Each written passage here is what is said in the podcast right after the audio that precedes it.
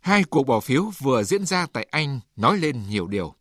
Thứ nhất, dư luận không ngạc nhiên khi Hạ viện Anh nói không với bản thỏa thuận Brexit mà Thủ tướng Anh Theresa May đã ký với Liên minh châu Âu EU. Nhưng số phiếu chênh lệch quá lớn, 432 phiếu chống và chỉ có 202 phiếu ủng hộ là ngoài sức tưởng tượng. Điều này cho thấy bà May sẽ rất khó lật ngược thế cờ trong việc thuyết phục các nghị sĩ gật đầu với bản thỏa thuận, dù nó được đem ra bỏ phiếu lại. Thứ hai, trong cuộc bỏ phiếu bất tín nhiệm đối với chính phủ Anh, chỉ một ngày sau khi thỏa thuận Brexit bị Hạ viện bác bỏ, bà May đã lách qua khe cửa hẹp để tiếp tục tại vị. Song tỷ lệ 325 phiếu thuận trên 306 phiếu chống cũng cho thấy tương lai chính trị của bà May cũng mong manh, chẳng khác nào số phận của bản thỏa thuận Brexit. Có thể nói rằng, những diễn biến này đang đẩy chính trường Anh và tiến trình Brexit vào tình trạng dối như canh hẹ. Đa số nghị sĩ, kể cả thuộc đảng bảo thủ của bà May, không chấp nhận bản thỏa thuận, nhưng cũng không đưa ra được giải pháp nào hữu hiệu hơn. Trong khi đó, bà May vượt qua được cuộc bỏ phiếu bất tín nhiệm để tiếp tục treo lái con thuyền nước Anh, nhưng quyền lực của bà cũng không tăng lên để có thể dẹp yên tình trạng chống đánh xuôi kèn thổi ngược như hiện nay. Vào lúc này, nhiều kịch bản đã được tính đến. Anh có thể phải hoãn ngày chính thức ra khỏi EU để có thêm thời gian xoay sở nhằm đạt được thỏa thuận mới với EU. Khả năng thứ hai là Anh rời EU mà không có thỏa thuận nào. Kịch bản thứ ba là nước Anh có thể tổ chức một cuộc trưng cầu ý dân lần thứ hai về Brexit. Tuy nhiên, các khả năng này cũng chẳng hứa hẹn gì nhiều cho nước Anh khi chia tay EU.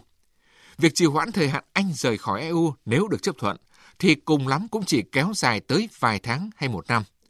Không có gì đảm bảo trong khoảng thời gian này, chính phủ Anh có thể đưa ra được một thỏa thuận mới có thể làm vừa lòng cả Hạ viện Anh và EU. Nhất là khi EU đã nhiều lần bày tỏ quan điểm không chấp nhận đàm phán lại hay thay đổi đáng kể thỏa thuận đã rất khó khăn mới đạt được sau hai năm đàm phán.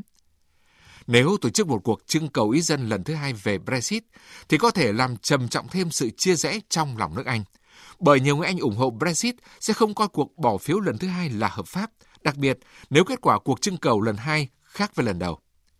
Trong trường hợp Anh và EU chấp nhận chia tay mà không đạt được thỏa thuận, hay còn gọi là Brexit, thì thảm họa sẽ là khôn lường đối với cả hai bên.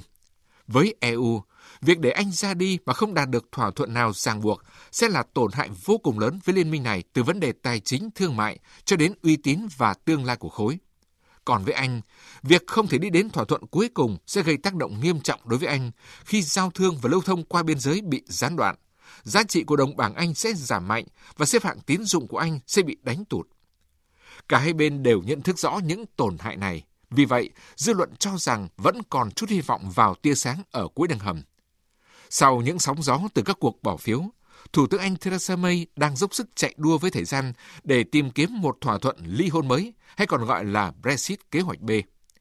Dự kiến kế hoạch này sẽ được công bố vào ngày mai để Quốc hội Anh tranh luận và bỏ phiếu vào ngày 29 tháng 1.